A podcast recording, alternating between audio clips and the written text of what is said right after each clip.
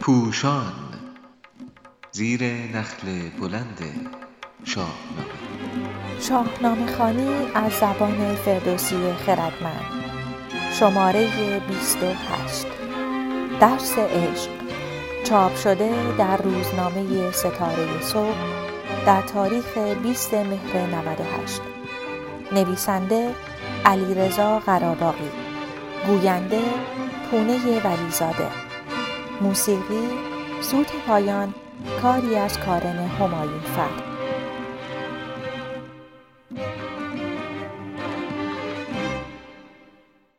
نخستین کار زال پس از تاجگذاری فراخانی اندیشمندان کشورهای مختلف و فراگیری شبانه روزی دانشهای گوناگون بود.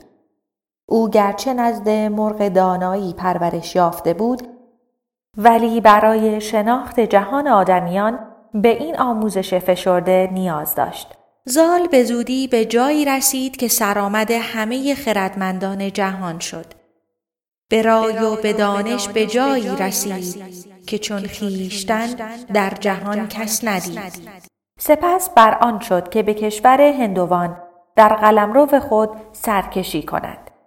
در این مسیر از کابل میگذشت که آنجا هم در عهدنامه منوچهر به نام زال نوشته شده بود. طبیعی بود که به کاخ شاه کابل برود ولی چون می‌دانست مهراب دگراندیش است با آنکه خود اهل مدارا با دگران بود دستور داد سراپرده اش را بیرون برپا کنند. لب رود لشگرگه زال بود. مهراب با هدیه های بسیار نزد زال رفت تا شاید بتواند او را به کاخ خود مهمان کند.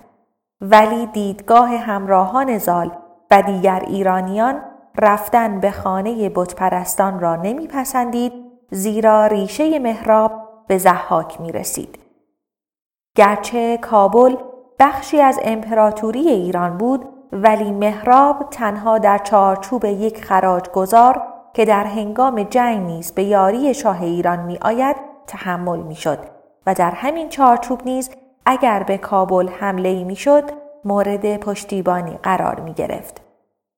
مردم کشورهای گوناگون امپراتوری ایران در دین و باور و رسم و آین خود آزاد بودند و حکمران آنان از مردم بومی بود ولی اینها دلیلی بر داشتن روابط صمیمانه به شمار نمی رفت. فردوسی نظر همراهان زال درباره مهراب را چنین بازگو می کند. برو هیچ کس چشم نگماشتند. مرو راز دیوانگان داشتند. ولی زال مهراب را به گرمی میپذیرد و کردارش را میپسندد. خوش آمد هماناش دیدار او. دلش تیزتر گشت در کار او. چو مهراب برخاست از خان زال نگه کرد زال اندران برز و یال. چنین گفت با مهتران زال زر که زیبنده تر زین که بندد کمر. در اینجا یکی از اطرافیان زیبایی های دختر مهراب را بازگو می کند. زال جوان دگرگون می شود. در تمام آن مدت آموختن را در کانون اندیشش گذاشته تا ثانیه ای را بیهوده از دست ندهد و به دانای دانایان فراروید. از همین روی پدیده عشق را نمی شناسد و هیچ اطلاعاتی درباره زنان به ویژه رودابه ندارد. اکنون در میابد که بدون یادگیری این درس همه آنچه آموخته است بیهوده خواهد بود.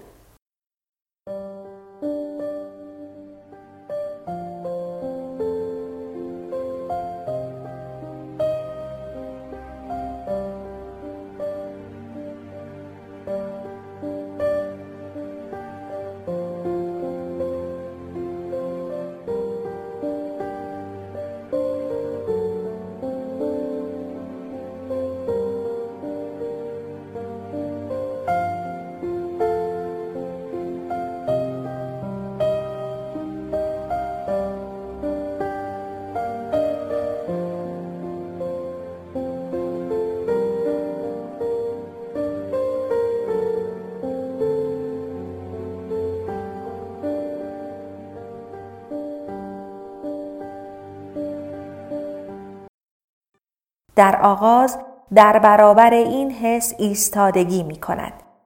فردوسی از زبان سپهدار تازی می گوید که تا زنده ام چرم جفت من است. خم چرخ گردان نهفت من است. عروسم نباید که رعنا شوم. به نزد خردمند کانا شوم. تا زندم اسبم یار من و زیر گنبد کبود خانه من خواهد بود اگر ازدواج کنم ابله خواهم شد و در نزد خردمندان نادان به شمار خواهم رفت این بیت ها را برخی خارداشت زنان می دانند و گروهی انگشت اتهام را به سوی تازیان می گیرند. ولی فردوسی بزرگ اندیشه جوانی را که تاکنون در کوه بوده و پس از آن نیز به قول امروز سرش توی کتاب بوده است روانشناسانه و هنرمندانه بیان کرده است. این همان است که بعدها در کلام حافظ میشنویم. بشوی اوراق اگر هم در سمایی که علم عشق در دفتر نباشد